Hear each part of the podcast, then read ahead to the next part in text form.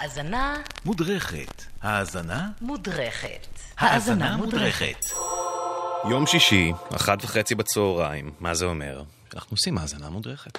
בפינה שלנו הזאת, אה, מה שאנחנו עושים, אנחנו לוקחים שיר אה, גדול ואהוב ומוכר, ובוחנים וחוקרים אותו לעומק, טיפה לומדים על אה, מה הוא, למה הוא, איך הוא נוצר ומה הוא עשה אחר כך. אנחנו היום מדברים על...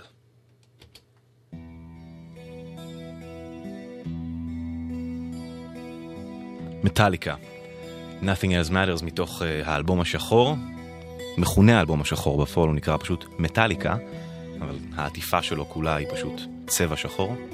רק אם מזיזים אותו כזה לאור, אז אפשר לראות שם השתקפות של הלוגו ושל איזה נחש. האלבום השחור של מטאליקה יצא אה, באוגוסט אה, שנת 91. ונחשב לאלבום. אולי החשוב, המשמעותי ביותר של מטאליקה, וכזה שמבשר שינוי כיוון גם אצלם וגם uh, במטאל וברוק הכבד באמריקה בכלל. עכשיו בואו נדבר על קודם כל, מה זה בכלל, מהו, uh, מהו המטאל באותם שנים. המטאל באותם שנים הוא מה שנקרא גלם מטאל, מטאל שיער כזה, פויזן, בון ג'ובי, כאלה, כיס, זה מן הכיוון, נורא ממוסחר, נורא מסחרי, נורא מתקתק. בואו נשמע את אה, ג'יימס אדפילד, הסולן של מטאליקה, ואת לארס אולריך, המתופף, מספרים על סצנת המטאל בתקופה שבה נירוון, אה, נירוון אני אומר, בתקופה שבה מטאליקה פעלו. What was being shown on MTV and what was on the radio was not the metal we knew or loved. It was pretty much pop, big hair, get on the radio, get all the chicks you could. We were pretty much doing the opposite. We always just avoided, you know, all the cliches lyrically, all the party stuff and all the stuff about the devil and the sword and sorcery and all that bullshit. אז מה שמטאליקה עשו באותה תקופה באמת זה הם הביאו לעולם את ה thrash metal. ה thrash metal הוא ה heavy metal שאנחנו מכירים, פשוט מנוגן מהר, מהר, מהר, מהר. כמה מהר? ככה מהר. הנה Master of Puppets.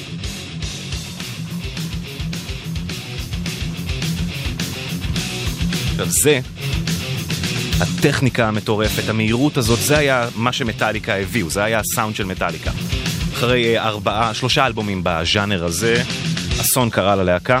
הבסיסט האהוב והגדול שלהם, קליף ברטון, נהרג בתאונת אוטובוס בזמן uh, טור, סיבוב הופעות של הלהקה בשוודיה, האוטובוס התהפך והוא נהרג, כל חברי הלהקה האחרים uh, שרדו.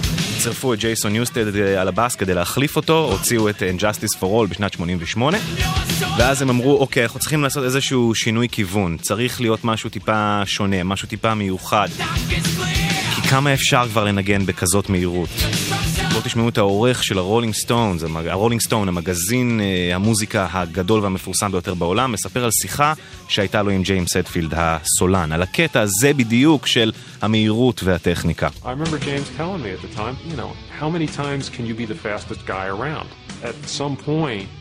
You have to say, why not be a little slower?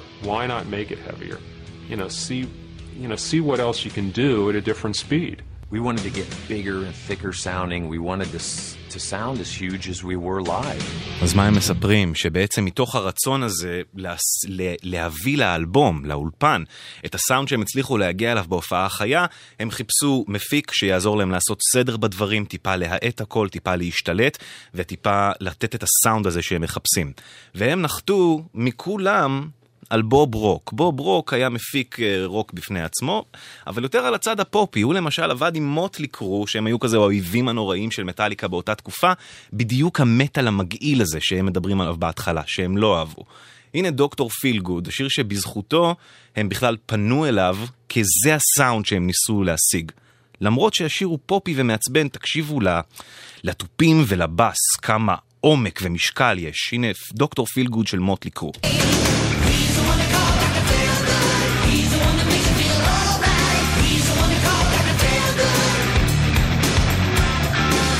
אז באמת מהמחשבה הזאת לנסות לייצר איזה משהו כבד יותר, לא רק מהיר, כבד יותר.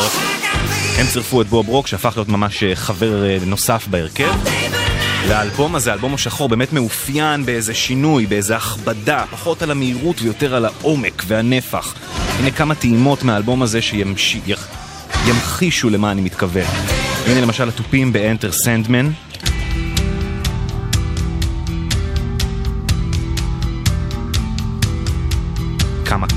כובד, כמה הד, כמה דרמה. או למשל הקטע הזה ב-Sad But True, גם מתוך האלבום ההוא.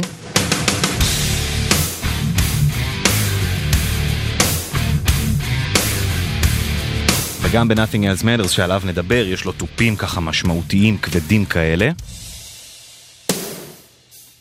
ככה זה נשמע, ממש לד זפלין כמעט, אבל בלדה השיר בסופו של דבר.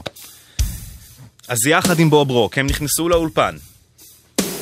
הם לא הסתדרו בהתחלה, כי הם לגלגו וצחקו עליו, הם חשבו שהוא איש פופ. מה הוא מגיע בכלל מתערב לנו ומסביר לנו איך לעשות את זה? אבל בואו תשמעו קטע מתוך האולפן, שעם כל הבאסה והתסכול הם פשוט יושבים ומנסים אה, להושיב את הסולו, הנה גרסה שלא שרדה בסופו של דבר למיקס, אבל בואו תשמעו את זה, זה יפה ומקסים. Okay, let's rock. It's fucking 2 o'clock in the morning. There's nobody in LA right now is having any fun. They're all in bed. We're here, so let's fucking rock.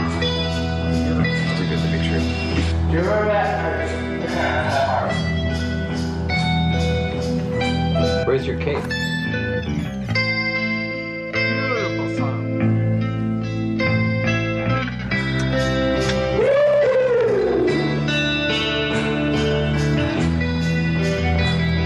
בכלל, סאונד הגיטרות באלבום הזה, ובשיר הזה ספציפית היה עניין ככה מאוד משמעותי. סתם שתראו כמה סאונדים שונים של גיטרות יש רק בתוך Nothing Else Matters. אנחנו נעבור על קטעים נבחרים ממנו. הנה האינטרו המוכר והאהוב. שאגב, נכתב השיר הזה, תוך כדי שהוא ככה עם הטלפון על הכתף ויד אחת תפוסה, ורק היד ימין נוגעת בגיטרה, וזה באמת, כל הארבעה צלילים האלה הם מיתרים פתוחים, מה שנקרא, צריך רק יד אחת בשביל לנגן אותם. אבל הנה בואו נשמע עוד קטעי גיטרה מתוך השיר הזה ממש, שתראו כמה מגוון יש בסאונדים.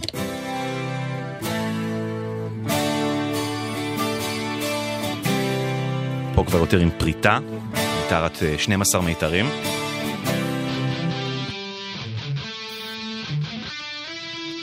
הנה עוד סאונד אחד, הנה עוד אחד אפילו.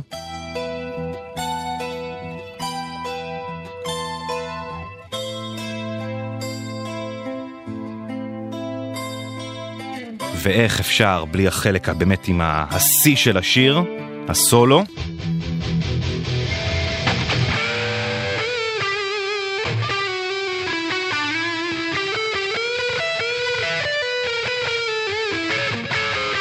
אגב, זה אחד השירים היחידים של מטאליקה, שבגרסת האלבום, קיר קמט, שהוא הליד גיטר של מטאליקה, לא מנגן אפילו תו אחד. כל הגיטרות כאן מנוגנות על ידי ג'יימס אטפילד. ואם זה לא מספיק, אז מתחת לכל השכבות האלה של הגיטרות השונות, יש גם שכבה של סימפוניה, שנשמעת ככה.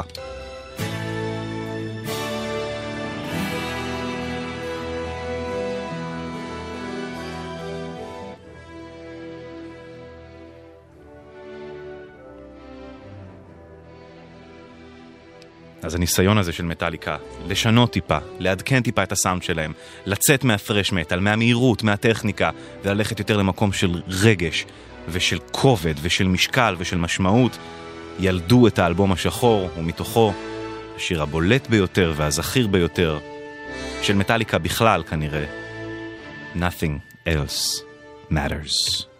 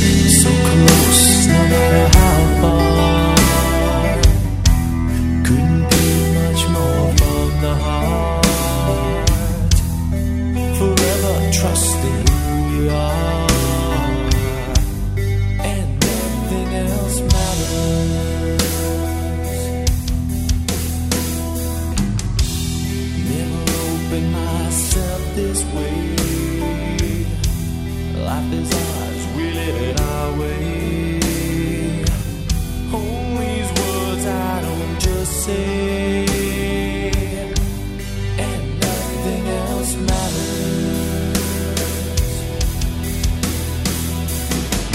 Trust I seek and I find in you.